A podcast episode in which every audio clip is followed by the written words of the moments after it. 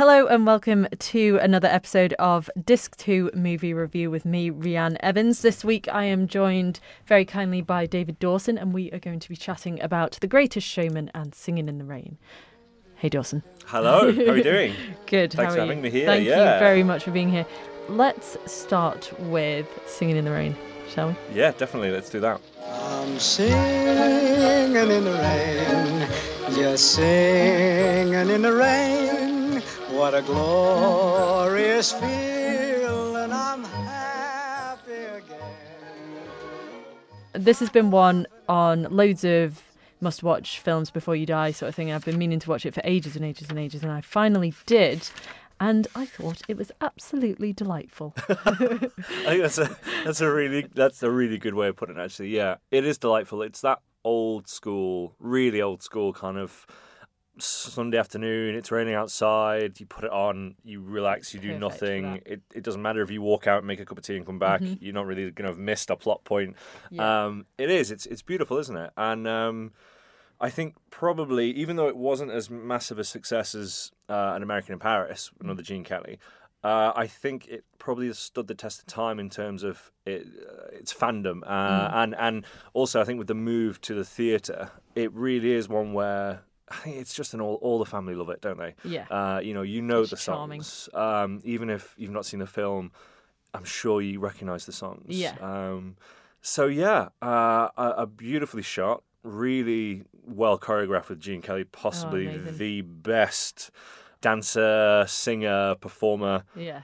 ever. I was reading up about Gene Kelly. Apparently, he was a bit of a tyrant and made a lot of people cry. But I guess when you when you're aiming for perfection and a film that stands the test of time, I that could be a bit excusable. I definitely think so. I think for him to be the star power he was, I mean, it's straight away in, when it opens with the titles, and of course you get in, in, in those days the, the kind of credits almost first with who, who the- he's right there as co-director, Mm. Co-choreographer. It's like you know you know who's the boss. the with Gene Kelly. Yeah, and that's it. Yeah, no one else. yeah. This is, I play the part. I play everybody. I have Yeah. the costumes, makeup, everything. Exactly. But yeah, I found some interesting facts reading up about it. I thought the chemistry between him and main lady Debbie Reynolds. Yes, Debbie Reynolds. I thought was absolutely lovely. Yes, Turns out she was she was 19 and she'd never danced before. Yeah. And he and uh, her agent brought her along to the audition, and Gene Kelly was just like, "Ugh, "What are you doing to me?" just right in front of her. absolutely brutal. But Oh, you know, brilliant! Maybe that scene then in the film when they have that kind of the uh, maybe when when she's a bit kind of annoyed at his power at the start. Maybe that's just That's playing it real. acting. That's just Yeah. her like you. You did this to me. I'm still in this film, but look what you did. Yeah, and, and I love I love seeing her. And the it's the, the beautiful moments I think in the film is. It's almost the bad editing Yeah. at times when you see things where it's like the, the great scene where she comes out of the cake and of course she's there with the other girls.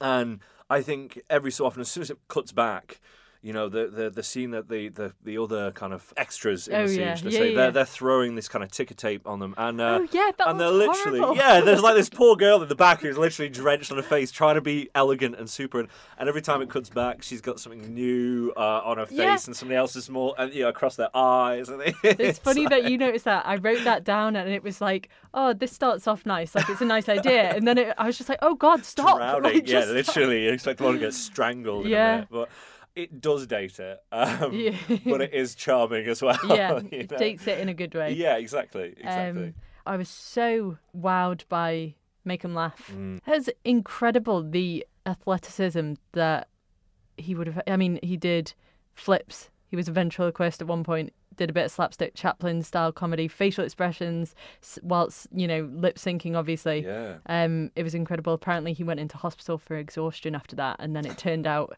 um, a cameraman had messed it up and he had to reshoot it. So, but that was brilliant. And I thought I liked Cosmo Brown. I found him funny, but I also found him funny in a way that he, it looked like he could maybe murder someone. Do you know? Yeah. You see it in his eyes. It's like, oh, this guy's nice. He's, and then he's got a proper rubber face, hasn't he? There's something Yeah. about him. But Yeah. and I know it's the first time him and Gene worked together, but it doesn't feel it, does it? No, it not at feels like it is two pros, especially um, when at the very opening of the film, when when Kelly's kind of going through these lies about how they made it to fame, and it's of course he's saying how they went to all the best schools and this and that, and then you look back and it's them and the routines they're doing on Yeah. stage. Um, and just the energy and the and it's all sublime. Mm. Um, you know, I, I just it's lovely. It, I know I said it's that. It's, like, it's just really lovely. but but Such talent. incredible, you know Mm. what you're what you're watching. Um, But yeah, he is. He's amazing. And I know um, you were saying he had to go to hospital. I know Gene Kelly, of course, famously did "Sing in the Rain" with a full-on fever. Oh yeah, yeah, yeah. Like you know, but Yeah. again, the, ever the pro managed Yeah. to do it. And I found an amazing fact out, which I, I found really interesting. Where so when I was in America, and of course you go and do the tours of these places, and they they said at the time of recording, water didn't pick up especially well on film, Mm. so they had to add milk to the rain. Ah. So he's actually singing in the milk. It's actually what's happening, which I think is quite clever as well. yeah, that's good. But uh, but yeah, again, I think um, it's it's funny with the story. Even though it, it wasn't a, a, mu- a Broadway musical beforehand, it feels like it could be they've taken a musical and put it on. That's yeah. I wrote that down. Yeah, yeah, yeah. yeah. It, it's it's just it doesn't feel outright like a film. Mm. Uh, and and and whereas you know with the Greatest Showman, I know we'll be talking about it shortly, but that cleverly almost goes the other way, where it's it, it almost touches on on the past and and those great movies. There's a lovely moment in in the Greatest Showman where. Him and his his wife, uh, when they're very poor, on top of the rooftops, Mm, dancing with all the the cloths, and there's a great big moon behind them, and the lighting's beautiful. And it just reminds me of the scene where Gene Kelly walks in and, and to the studio, and he turns on the background and turns on the smoke Yep. and things like that. Yeah, and it's right. just a mirror. It's just it's beautiful. Yeah, Mm. very much so. And maybe I don't know whether it was it might not be at all, but but it that's is there, isn't it? It's Yeah. very much that studio. You can tell it's not you know a real rooftop. It is Mm. a stage. Yeah, Um, and and I think that's where the two connect really well. yeah, Yeah. yeah. No, I totally agree with that. I have got one point that I always notice in old films, and I don't know. I'm assuming other people think it, but I don't know. When people kiss in old films, it looks horrible and really, really unenjoyable for both people involved because it's not even like they pucker like you would give your nana kiss or something. It's like flat lips and then just like rubbing faces. And Yeah. I didn't know. It's it's still like it's as if the director said we still need to see your face because you're the stars. And it's almost like, you know, they've looked at some Greek statues and gone, this is how you need to kiss. Just press and slightly wiggle. yeah, press and wiggle. And we'll play some music behind, Yeah. and and you know you always see it's like in Gone with the Wind and things like Mm, that. That always for some reason the men always have to just grip the woman by the arms to kiss them. It's always like I'm going to hold you and squeeze you and bring you in. And Yeah, it's just yeah. it's a bit like melting, melting their yeah, neck into their it? shoulder. Yeah. Kind of, that can't be enjoyable. It's like really, it can't be. But no, I completely agree. It is um, a bit hideous, isn't it?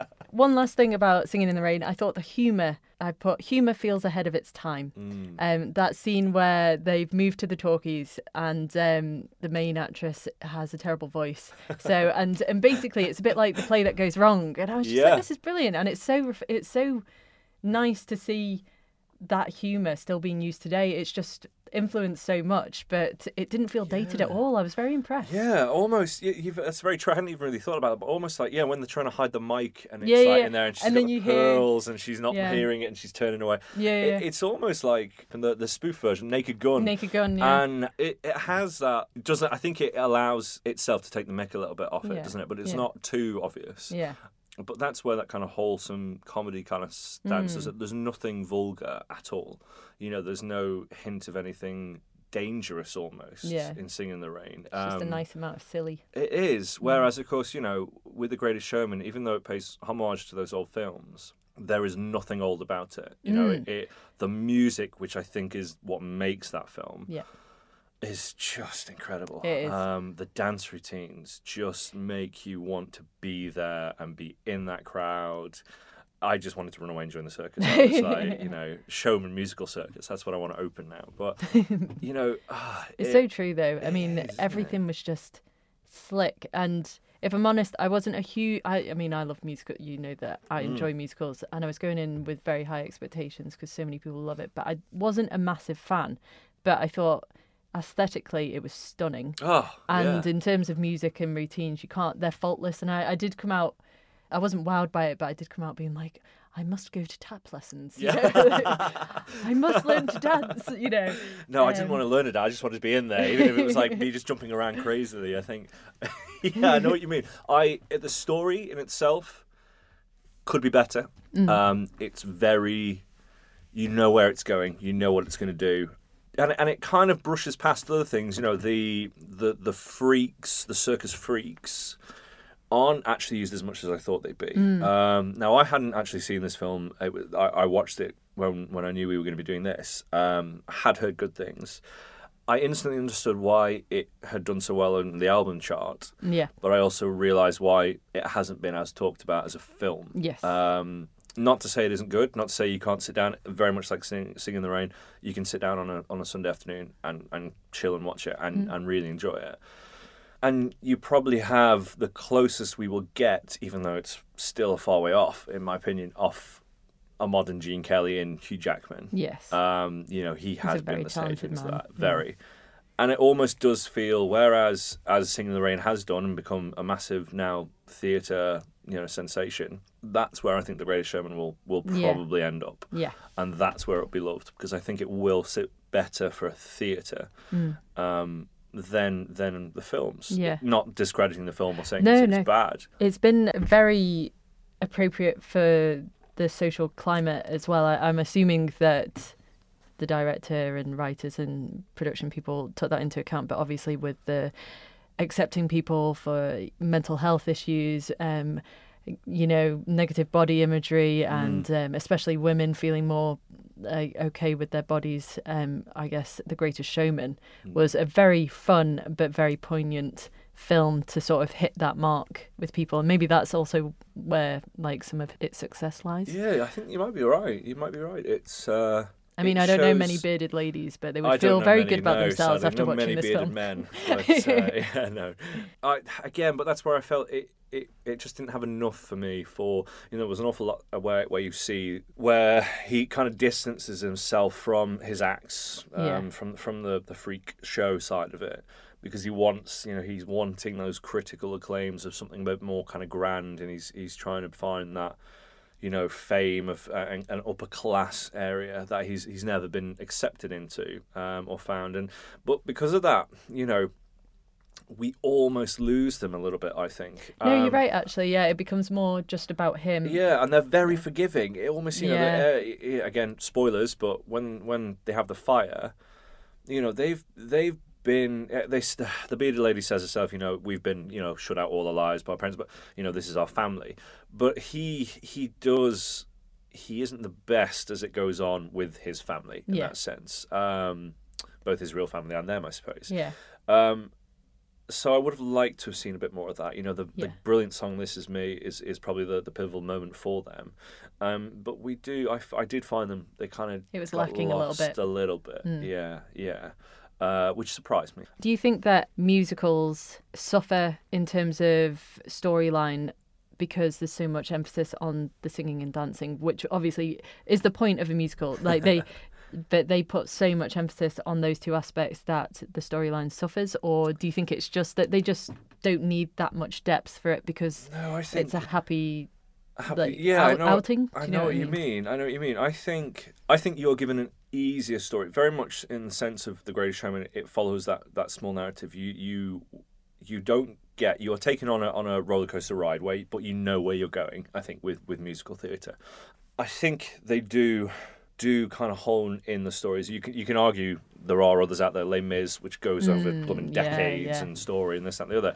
There's a lot going on there, but if you look at other versions, you know, um, Jekyll and Hyde, Sweeney Todd, um, you know, Wicked, the story isn't overly engineered. It isn't overly populous, big. Um, it, it, it's it's simplified to a degree where we can sit and enjoy, follow it, and, and in two hours find a beginning, middle, and end. Yeah. And it's an escape, isn't it? That's what Yeah. films, films and theatre.